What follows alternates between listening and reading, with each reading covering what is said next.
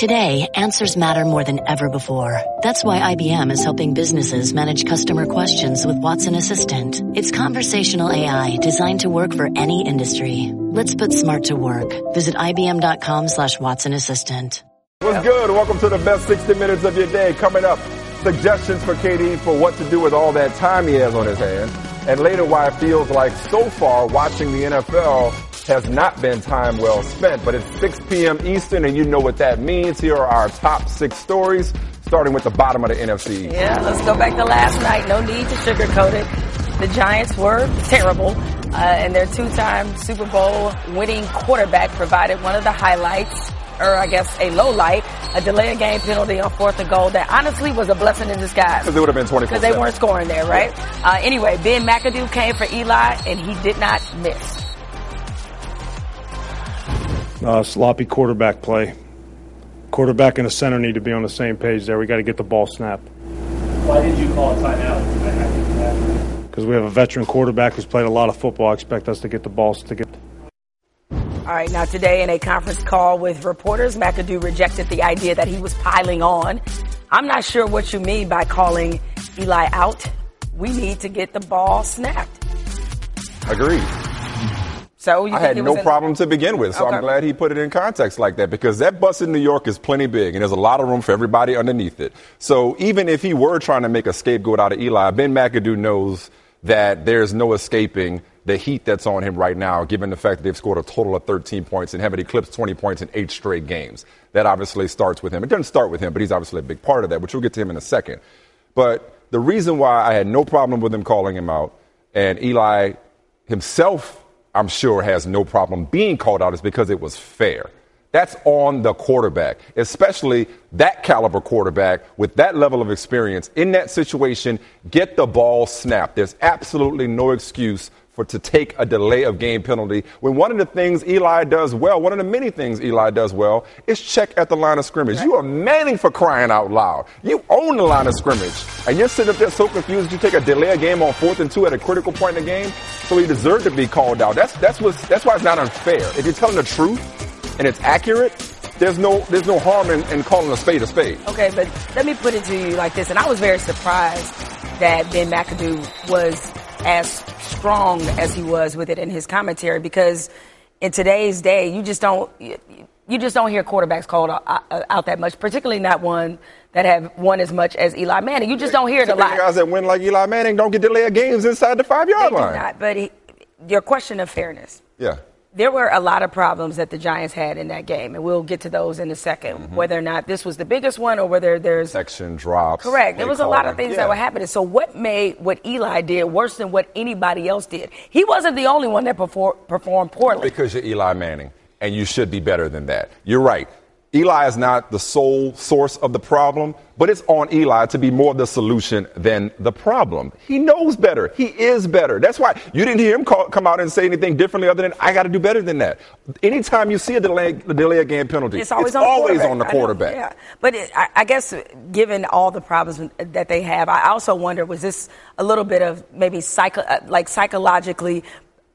That, Like he did this on purpose. I'm going to call Eli out to show everybody else that no one is safe and no one is immune. Not that they were thinking that, but just in case that they were. That I, I was just wondering if he was trying to send a message, maybe to the rest of the team the that of the team everybody's through equal. Eli. That everybody's everybody- equally bad. I think that I think your logic comes to when you're picking nits. Right. When you do something as egregious as that, and you're a two-time Super Bowl winning quarterback who's known for being clutch. See, it's one thing to be clutch and, and cool and poised. That's poise in and of itself. And he lost his poise. And he lost his presence of mind right there. And there's no excusing it. Now, um, as we just said, Eli's performance this season and last night is just one of many issues the Giants are having so far. They're 13 points through two games this season is their fewest through two games in 70 years.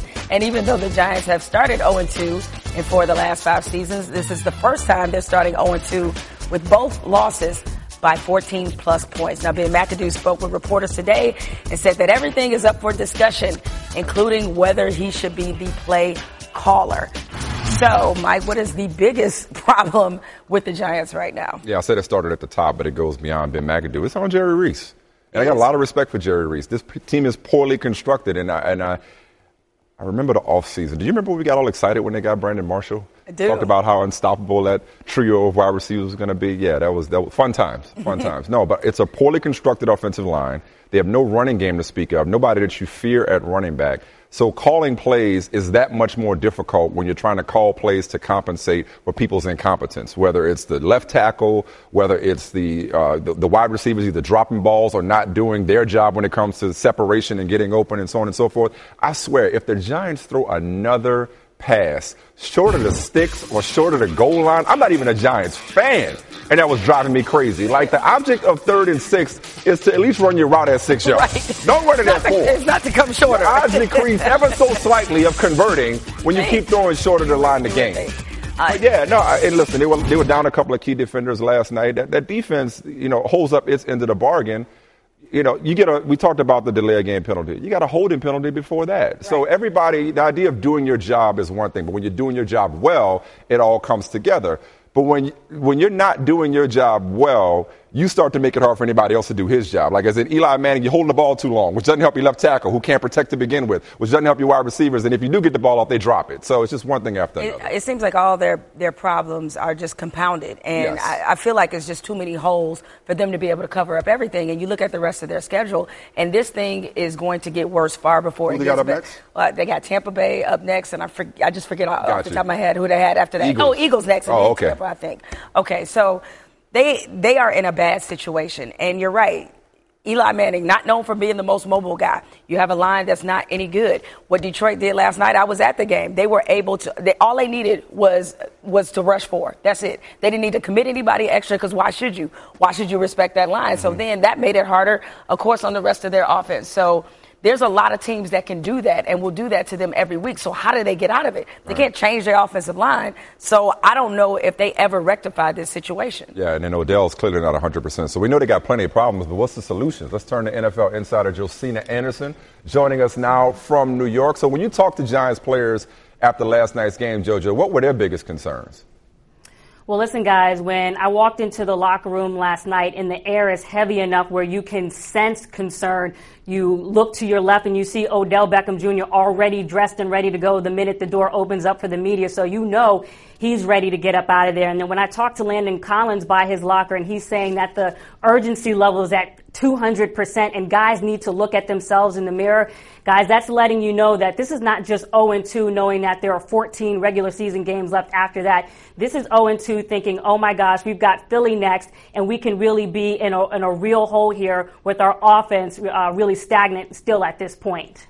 Uh, Odell had a bit of a, a pitch count last night. So how do the how do the Giants, excuse me, plan to deal with his injury moving forward?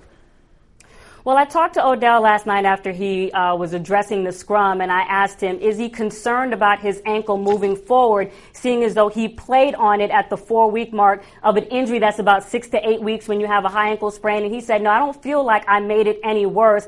And he's still going to be, you know, dealing with it around the clock as he has been with Giants trainers, his personal trainer, Jamal Liggins. And uh, I think that they're going to try to increase his pitch count, but throughout this week, they have to see if it uh, can stay status quo or if it's gotten better and hopefully not gotten worse. But he seems to feel, when he talked to me last night, optimistic that it, it was okay. All right, Josina, we appreciate you making us smarter. Uh, stay in touch and tell uh, Sterling Shepard we say what's up. Tell Oh, say, really? Excuse me next time. Yeah. yeah, don't have your backpack and your Pokemon backpack knocking me out the way in front of everybody on TV. Little inside joke there. Take it easy. Meanwhile, just like I told y'all, Matthew Stafford took the Lions on the road and beat a playoff team from the year before. Yeah, the Giants stink and probably won't sniff the Right. playoffs this year, but numbers never lie. Shout out. Stafford didn't put up big numbers himself, but he threw two touchdowns and got help from, wait, what? A running game? An actual Lions running game? Amazing. 32 runs to 21 passes? Not bad. Not bad at all. But other 2 0 Lions legit good, you know. I think we still have to reserve judgment. Baby steps with this organization, right? I mean, they they certainly do that. What? Don't do that. Don't It's live in the past. baby Don't live in the I'm not living in the past. I'm just going back to Say last this year. organization. Yeah, this baby steps with this organization because there is, this is where the past is relevant. There's plenty of precedent and evidence of them having high hopes and only to be let down. Now, this Lions team, I was really impressed with not just Matthew Stafford's poise, but impressed by their defense and that they were able to generate points and not just everything be on his arm. As you mentioned, the running game, which has been hit or miss for a lot of his career in Detroit, it was finally there. Then they get a big return for a touchdown. So they kind of put everything together. But you do have to take, and this is not to diminish or belittle what they have accomplished, you do have to take into account who they play. The, the, the real test begins this week because gotcha. they have the Falcons. So even though they're a playoff team and Jim Caldwell has been a, a, a, really good coach for them, a successful coach for them, still wait and see when it comes. You you kind of have yeah. to, right? No, no, you don't. Yeah. No, you don't. I mean, if you play who you play, and they beat who they played, they're they're legitimately good. And they Stafford, did, and they did this last year. They beat the teams they were supposed to beat. Right lost to a lot of teams that should have beaten them. Right. I, am not saying they're one of the elite teams, but they're a good team. I mean, Stafford's legit. Jim Caldwell, respected, accomplished head coach. I like their attitude. I like their approach. I like the confidence that they play with. I like the edge. I like the speed and ferocity that they play with. Um, I like the fact that they're the only team with an offensive, defensive, and special teams touchdown so far this season. So they're getting contributions from a variety of places. You are from a place called Detroit. I just came here to tell you that it's not too late for you to go home. I'm good. Uh, it's okay. I'm all right. For those that don't know, I'm not. I'm all right. Uh, Jemele is I got many because her mother went to college in San Francisco. Jemele okay. is a 49ers fan. But I, given the state of your 49ers and given what Detroit, it's so that go make home. the winning so go good. Home, jump on the bandwagon. There's no, room. Go I don't. Home. But I don't go root home. against them, Mike. I do not root against them because I know for the for the well-being, the mental well-being of my friends and family I would love to, for them to experience what I have as a fan with the 49ers. Maybe one day. It's a good team. They're here to stay. All right, uh, on to some strange news. The Miami Dolphins have suspended linebacker Lawrence Timmons indefinitely after he went missing from the team hotel last weekend. The Dolphins were unable to locate Timmons on Saturday and even went so far as to file a missing persons report as first reported by TMZ. Now, sources told ESPN's Jeff Darlington that the Dolphins haven't made any concrete decisions about Timmons beyond the suspension, but per the collective bargaining agreement, teams can suspend a player up to four games for detrimental conduct. Mike, what is your reaction to a very bizarre story? Yeah, my reaction was this is a, a disturbing development um, and just a sad story. Um, we certainly don't know much of anything at this point. And, you know, I respect the Dolphins and, and Adam Gase's, uh, you know, making a decision given the information that they know. But from the outside looking in, on the surface, to me, a suspension felt rushed and felt rash, harsh, and hasty from the outside looking in. Okay? I know that there's a lot we don't know, and apparently they're not satisfied with his explanation. What I do know is that he has played in every regular season game from week 10, 2009 until week 17 last year. Was one of five defensive players to play in all 120 games during that span, okay? So you're talking about somebody, you want to talk about an out of character situation? Somebody whose character is to show up and be available for his team.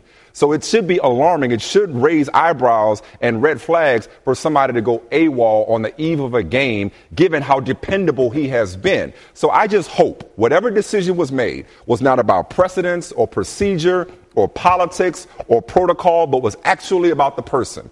Because all we know is that he's dealing with a personal matter. He was supposed to see the doctors yesterday, a personal matter. I hope the person is paramount throughout this entire situation, making sure that he is well and good and not just, oh, here's an opportunity to save guaranteed money or here's an opportunity to send a message or to hold him accountable based on our rules. I get it. I get all of that. Right. And I know there are a lot of things we aren't getting information wise. I, I, I, I hear it. But my, yes, my reaction is, my reaction is, wow, guy that never misses a game goes missing and all of a sudden he's suspended. It just seems a little fast. I, th- I think it's okay in 2017 to give somebody the benefit of the doubt he certainly earned it based off the type of career that he's had, and as you mentioned, his availability. But I think you can do that while also understanding that teams have to make their own decisions based off the information that they have.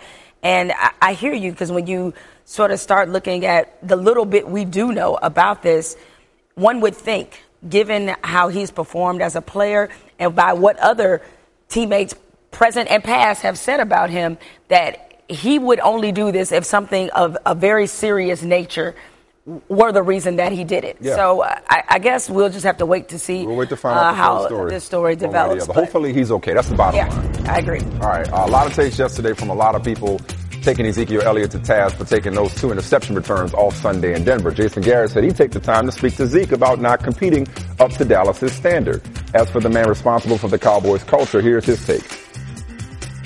I think you can point to Zeke, but you really have to look at the general uh, uh, effort to chase that ball down by um, uh, most of the people that were on the field.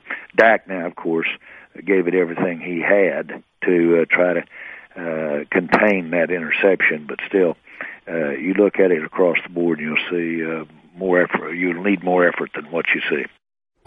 All right. So with that said, is it unfair to single out Zeke? Nope, I don't think so at all.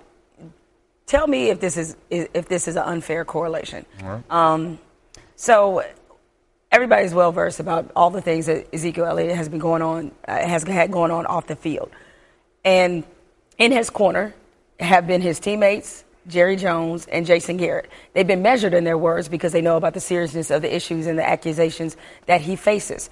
So, given that, if you're Jerry Jones, if you're Jason Garrett, and you're watching him do that after all that you guys have been through together, I don't blame them for feeling a little more insulted than maybe they would for other players. Like of all people. Of all people. You need to be right? busting I mean, and, and look, it was a lot of Cowboys who certainly you could question, uh, maybe not their effort, but you, you could, they had poor performances. Zeke was definitely not the only one. I'm sure that was a game Dez Bryant would like to forget as well. But with everything going on with this guy, you can't be the one to do that. It can't be you. So you started off by asking, you asked me to tell you if that was an unfair connection to draw. Yes and no. Yes, it's unfair because the domestic violence accusations have nothing to do with his professionalism and his competitiveness in a situation. However, Nor have they been proven. correct. Yeah. But I don't think you're alone in thinking. Every look, the, the truth is, and this is this is what's unfortunate. If he was in fact innocent of domestic violence, what's unfortunate is that every time you look and talk about Ezekiel Elliott, that's going to come to mind. And even that before story. that, let's say you want to put that away. Yeah. Even before that, with the young lady on the boat and just Right. general immaturity that he has been so this feeds for. into a pre-existing reputation that he's spoiled, entitled, and a front runner. But like I said yesterday, anybody can do this. For me, I don't think it's unfair to single out Zeke because Zeke, unto whom much is given, much is required. And if you want to be more than just a leading rusher, you want to be a leader, you have to set the tone. It's never about, we talk about this all the time when it comes to accountability and measures of success and what we're doing. You never, your, your, your excuse can't be, well, everybody's doing it. That's not how I was And your raised. excuse can't be, well, we were getting beat down. Yeah, and so other people look at the film. Other people, other people who do what they want. The fact that Dak Prescott- There you go. Dak That's Tracy- what makes him look even worse. Correct. So you have to know within your own heart that you know what I'm not doing anything when it comes to the ground game. I got to find a way to make my presence known because again, there are lots of plays that people make that are not the traditional handoffs and touchdowns or catching a touchdown. There are plenty of game-changing plays that are strictly a result of hustle. So I, I say, Jerry, I, I get what he's saying about hey, all of us got to do better. But I don't need you protecting Zeke any more than you have. Right. Zeke has to do better for Zeke's professionalism, not just based off of what he may owe the rest of his team. All right. Uh, so, KD, you may have heard, got caught tweeting about himself in the third person. And most notably, he was criticizing his former coach, Billy Donovan, and teammates in Oklahoma City. Now, many people speculated that KD had created a fake account to get off some hot takes and forgot to switch accounts. Uh, that prompted jokes on jokes on jokes. Maybe the best one delivered by your boy, Joel Embiid. Of course. Burner Twitter. Meanwhile, KD addressed the situation during a TechCrunch panel about athletes and branding. Great timing. I do have another Instagram account, but that's just for my friends and family. So I wouldn't say I was using that to clap back at anybody, but I use Twitter to engage with fans. I think it's a great way to engage with, you know, basketball fans. But I happen to take it a little too far, and that's what happens sometimes when I get into these basketball debates. I don't regret clapping back at anybody or talking to my fans on Twitter. I do regret um, using my former coach's name and the former organization that I played for. That was childish. That was uh, idiotic. All those type of words. I regret doing that, and I apologize to them. I'll scale back a little bit right now and just focus on playing basketball. So I want to move on from that. It was tough to deal with yesterday. I was really upset with myself, but definitely want to move on and, keep playing basketball. All right, now after the panel, KD had more to say to Sam Amick. Uh, KD, this is his quotes. I was that was just me being a total you fill in the blank there idiot. I own up to it. I want to move on from it. It probably hit me probably harder than what everybody thought. Everybody else was telling me to relax, to snap out of it, but I was really, really upset with myself more than anything. It's not the fact that people were talking about me because I deserve that, but I'm just more upset with myself that I let myself go that far. You know what I, you know what I was saying? It was a joke to me at first. I was doing it all summer and it went too deep. I went too hard.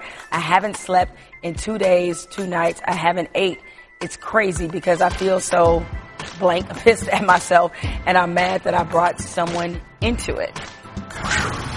So you accept this uh, explanation and apology? Yeah, I, I accept it and I want to start off by, you know, not living in a glass house and, and throwing a brick. I don't want to be hypocritical here because, and I don't need you to respond, but I, I can I tell you, I am the foremost authority when it comes to wasting your time going back at people who whose opinions don't matter and who you're not going to do anything to change it. All right, so I, I know all about this. Way too, I've, I've wasted way too much time doing exactly what he did, although not from anonymous burner ghost accounts or whatever, which that's why I wish he'd insulted our intelligence and lie and said he got hacked or said somebody else was managing his account for him, something. I'd rather insult our intelligence than actually having insulted your former teammates and coach. Because we talked a lot about the idea of why he would resort to having anonymous accounts, why he would want to clap back so badly that even though he does it from his own account, why he would create other accounts to do it if in fact he did that. Um, but we, but the substance of what was said the substance of what he typed, that he couldn't win with that group, that he didn't like playing with them. That, that's, you blew that 3 1 lead too. That wasn't just on Russ. And that's the thing that he's been able to escape. When he left, a lot of people pointed at Russ and said he couldn't get it done. I said, no, they didn't get it done. And if you look at that 3 1 series that they blew to Golden State, he was just as much complicit as anybody in that. And so ultimately, the lesson for KD, because like I said yesterday, and, and, I'll, and I'll leave it here and give it to you, but I said this yesterday. I don't want to. I don't want to tell him how to walk in his shoes because the, most of the people that say ignore it don't have to deal with it. Right. And I don't know what it's been like to be him, but what I do know is he's won. You won. I, I mean, you, you're, you're, people are arguing whether you're the best player in the world. You won. Like there's no, you don't have to say anything to anybody. You know, it's, it's, it's beneath him at this point. So sometimes, as you and I often talk about, you just got to let a fish swim by. Right. You got to let a fish swim by and not feel like you got to get in the, in the dirt with anybody else because honestly, it don't matter. And if you say it, are you changing your minds? No. No, no the people that are dug in about his reasons for leaving Oklahoma City they're going to always feel that way. And they're going to always look at him as somebody who took the quote easy way out. And it doesn't matter for some people how many championships he wins, if he has more finals MVPs or regular season MVPs, that's always going to be problematic for them. Fine, let them have that. I just wonder what's it going to take for KD to let it go? Mm. Because the one thing that comes across with him is I think he wants to be liked. And I think uh, that it bothers him, not just the criticism, but when people don't like him, because you talk to everybody and they will talk about what a good guy that he is. And so I can imagine, you talk about being in somebody's shoes, I can imagine what it's like to generally feel like you're a good person, but yet all this backlash and anger that it, that's out there for well, you, and that's to, a part of the job. Ex- to a lesser extent, we both know what it's like to be talked about. Correct. But we also but, know that, and also hate it. Right, eh, but not to his level. Right. So we understand the sensitivity to some extent, but you can't give in to this level. Right. So this level, where you put exposing yourself as something that you don't want to be exposed as, which is an ungrateful teammate. Because if that's how he actually felt, whether it was in the third person or not, that's the most alarming thing. Right. All right, we got to get back on time, so let's speed this up. Among many reasons, uh, here's the top 10 of ESPN.com's power rankings. Mike, take it or leave it. The Falcons belong atop the Week Three power rankings. What you think I'm gonna say? Of course they yeah, do. Of course I'm taking it because I told you yesterday y'all need to leave the 28 to three jokes in the past. Respect this team. I might have put the Chiefs up top. But I'm, but the Falcons would have been second. But that's okay. I'm good with the Falcons being where they're going to be for most of the season. So I'm taking that. All right, uh, let me pick a couple, uh, pick a couple nits, as, the as, they say. So I'm gonna leave this. I would flip flop the Chiefs and Falcons. I think the Chiefs still have the most impressive win this season over the Patriots. Speaking of which, still in the top five, huh? Oh, okay. Oh, so that, that win over the, the Saints. That wins over the Saints. All right. Not enough respect for the Broncos at Definitely seven, not. Okay, and how the Lions? They were number ten last week. Not even number twelve. How you go? How you win and you two and zero? You go down. No respect for the Lions. Yeah, and the Maybe Broncos that's- down beneath Green Bay, who's one and one. Inexact science, but come on, people, do better. Each of the past four seasons, Jemele, at least one 0-2 team has rallied to make the playoffs, including two 0-2 teams two years ago. Take it or leave it. One of the nine 0-2 teams will make the playoffs this year. Uh, I'm going to leave this because I'm looking at that group and where, who, how, for who, for what. A bunch of Dion Ferris pennies with holes. I'm saying like there's that list is All terrible. Jets no, Browns no. See, well, it's not up anymore, but Yeah. still, 49ers no, Saints Only hope is no. if Andrew Luck came back quickly. Maybe, Maybe. maybe, in that division, maybe. Uh, even though that team is flawed in Indianapolis, uh, San Diego they deserve better than to be in the AFC West. They, they should be better. They shouldn't be 0 2, but they they they they're in a division, the wrong division to come out of that hole. So I'm with you. Nobody makes it. Out of the 0 2 crew at all. What do you think about the Bengals, though? AJ McCarron saying ride with Andy Dalton. Interesting strategy. Backup, always the most popular guy in town. Way to continue to make yourself look at a magnanimous light with that. But you just trying to Too many reverse it. words from me. Since I don't know what it means, I'm gonna take it in disrespect. Uh, all right, let's uh, talk some basketball. The Knicks had availability today, and Michael Beasley, he said something crazy. Do I see us being better than a 31 win team? Vegas? Listen, I don't. I don't even go to Vegas. so yeah, I do. I, I I think we got the potential to be not only a playoff team but a five, six seed team if we do it right. All right, so take it. Guys, you know you gotta ask. This should, this should already be on the screen. It should already just say leave it. It should have been up there already. Why would we take this? I mean, I know it's the Eastern Conference, but you're still a Knicks. You, admi- you don't even admire the confidence. No, they all come in with high hopes. I They know. all, they all come in with Derrick high Rose, hopes. what he said they were a super team. The only thing that was cool that Beasley said today that I, he's like, I'm your favorite player's favorite player, which I, I love that. I'm your favorite analyst's favorite analyst. And just like Black Thought is your favorite rapper's favorite rapper. But so why- I was feeling that. it- that was ridiculous too, but How I, would that apply? That was actually less I- ridiculous than him saying the Knicks know. I be don't know. I don't know because you know what? At least it, you know it's his opinion. This is just ridiculous. The Knicks being a, a, a five, we said five or six seed. No, right. No, you leave I'm like, two. in what sport? Exactly. what are we talking about here? All right, let's keep it real. Uh, these NFL games have been kind of painful to watch. Only 35% of games have been decided by one score, the league's lowest rate through week two since 2003. I knew I wasn't tripping. And by the way, most of the close games we've gotten haven't even been entertaining to watch. Look at those scores. 13-9, 9-3. Yeah. Seahawks, 49ers, just a lot of bad football being played. Once upon a time, my man Marcus Spears played some very good football. now, Marcus, as a college guy, or at least that's what you commentate on mostly, though you can do both. Uh, what do you make of the quality of these NFL games this season? I think, look, before we get to you, I'll just say this real quick. For years, as much as I love college football, I always thought the NFL product was better. But in the last, I'd say two to three years, I think college football has by far surpassed the NFL as the better In terms of product. product. In terms of the product, what's your take on this? Jemele, I've been bored to death with the NFL games. Like it's just it's that enthusiasm, the hypeness, the Sunday night, uh, you- the Monday night football, all of that encompasses is what you think of the NFL, and it just hadn't been that deal. Now I am so deep into college football that from time to time I start to think that college football is the end all be all. But then sometimes you turn on the game on Sunday and you're like, this is where it's at. Like this is good on good. This is as good as it get. This is the best the world has to offer. The game just hadn't offered that excitement. I go back to the Giants and the Cowboys first game Sunday night. It was just it was lame. It was boring. It was not what I wanted it to be. Well, I think that's because it, the expectations and the hype it, it hasn't been met by by the results. There's been a lot of letdowns, especially in prime time. The only game I enjoyed this past weekend was probably Eagles Chiefs, and the Chiefs have probably played in a couple of the best games so far. I'm wondering, just trying to look on the bright side. I'm wondering if this is one like one of those great TV series where you just kind of got to stay with it and wait for it. Like if this is an extension of the preseason, we don't know who's good and who's not. We got a lot of injuries, bad old line play, and Marcus, what do you think it is? I'm wondering if just some of the negativity going into the season has hurt the product and, and how we view the product, whether it's domestic violence conversations and, and controversies, cover cover ups, concussions, the credibility that the league costs itself by not having Colin Kaepernick in the league. Um, Yeah. Just a lot of different reasons why, when you look at the game and, and you're not enjoying it, you're already kind of coming into it with a bad taste in your mouth in some respects. Mike, you hit an important part there. This is one of the off seasons where we weren't talking about the hype leading into the NFL season. We were talking about all the things going on around it. And plus too, with even even with the domestic violence, the Colin Kaepernick story, everything that went on, we also gotta pay attention and identify that it was two catastrophic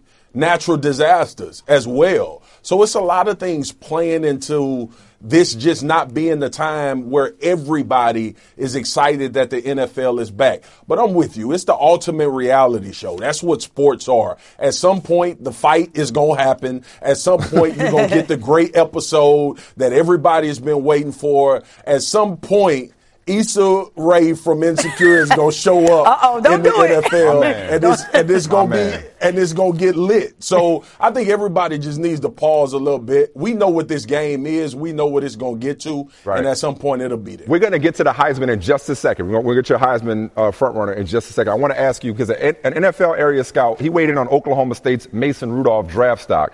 He said he's not as good as the media wants everyone to believe. He's a day three guy. Arm strength is adequate, not tops. He said, "What's the difference between- him and Bryce Petty?" Hey, real quick, give us your scouting report on somebody who's vaulted up to the top of the Heisman conversation. I think, look, Mason Rudolph is great. I think he's playing in a system that helps him. But the guy that I'm looking forward to seeing play the rest of the way is Baker Mayfield at Oklahoma. Is he your Heisman front runner, Baker Mayfield? Yes. Yes, he has the signature win at Ohio State on the road. He's playing for a team that's going to be a contender, I think, at the end of the year. We had this talk about the Big 12 not really being represented right. I think Oklahoma and Oklahoma State can represent the Big 12 in teams that'll be fighting for a Final Four position. I think Baker Mayfield has the juice. He brings enough of the storyline. He has enough edge to him, plus the good performances. But we all know that Bedlam between Oklahoma and Oklahoma State will probably be his calling card to being in New York and maybe hearing his name called if he can outperform Mason Rudolph and get that W. Yeah, when people are taking a look at the best odds to win the Heisman, as we mentioned, Baker Mayfield in front, followed by Mason Rudolph, Sam Darnold, and then Lamar Jackson. Uh, speaking of the Heisman, let me ask you about a former uh, Heisman candidate, finished runner-up, Deshaun Watson. He tweeted uh, about Kelly Bryant that he will be better than me. okay, all right. That's that's that's hefty praise coming from somebody like uh, Deshaun Watson. That's for sure. Was he just being overly gracious, or is there some truth to that? Because right now, for me, Clemson. No disrespect to Alabama, Clemson looks like the number one team in the country. Yeah, they, they are the number one team in the country, and they look the most complete. And Kelly Bryant has been a surprise to all of us in the nation. But I had an opportunity to talk to Dabo this all season. He didn't say Kelly Bryant would be better than Deshaun. And I think Deshaun is giving that praise and playing into that humility trait because Deshaun is probably the greatest player to ever play at Clemson. But Kelly Bryant has juice. He has the legs. He can throw the football. He had times make this team better than they really are. And from a standpoint of doing more than what's needed at the quarterback spot. And he's had some signature performances. You would take him over Lamar Jackson again in the Louisville game. You would like what he did more if you broke down the film. He he's had another signature win against a very good Auburn defense that went went into his house and tried to take it from him. I think Kelly Brown is legit. And look, this is Dabo retooling. We Yeah. are looking at Clemson become one of those teams where we're going to see year in and year out be competitive. All right, hey man, you make every show your own better. That's why Tuesday with, with Marcus is going to be a thing. You can also, of course, check you out on Thinking Out Loud, staple on the Yes. SEC network. You the man. We appreciate you showing up despite what happened to your LSU Tigers. If we had more time, we'd ask you about Kyrie and LeBron because you know how you, we, we know how you feel about LeBron. we'll save that for another day. They don't like each other, Mike. They don't like each other. All right, so we begin today's Doing Too Much Countdown with a little drama between two former Washington teammates. Here's Twitter Santana is Moss. Satan, man. come 2013, all of a sudden it's a whole big dilemma in the locker room, in the meeting rooms, and just in our building that, you know, the man, Mike Shanahan, and RG's not seeing eye to eye. And before you know it, you know, RG's not playing. When the whole thing went about, we hear that Mike Shanahan's not coming back the next year. Then we hear, you know, the quarterback basically saying that, hey, you know, you got me out of here, not not playing last year, the last few games. Then this, that's what happened. You get fired. You know, Taking credit for you can't do that. So RG3 responded via the Twitter. okay. On Twitter, I'm telling you. Yeah, he was. Uh, he took offense, obviously, to Santana Moss saying that he delighted in seeing the Shanahan's fired, and he, you know, said he basically called Santana Moss a liar. I can't believe this is still relevant in a story, and I'm trying to think of any story that started so spectacularly and ended as badly as RG3's time in DC. It's just a shame that this is even still being discussed. I'm not saying this will happen to, to Andrew Luck, what happened to RG3, but remember that was a debate. right? A, a debate. Once upon a time, Peyton and, and, and Ryan Leaf was one. It's crazy. Deron Williams and Chris Paul, Yeah. right? And then all of a sudden, you know, you have this. All right, so Brandon Marshall, one catch for 17 yards, should have had at least two. Of course, they had a devastating drop in the fourth. Giants fans were letting him have it on Twitter, but many tweeted at Broncos linebacker Brandon Marshall. Freaking Twitter.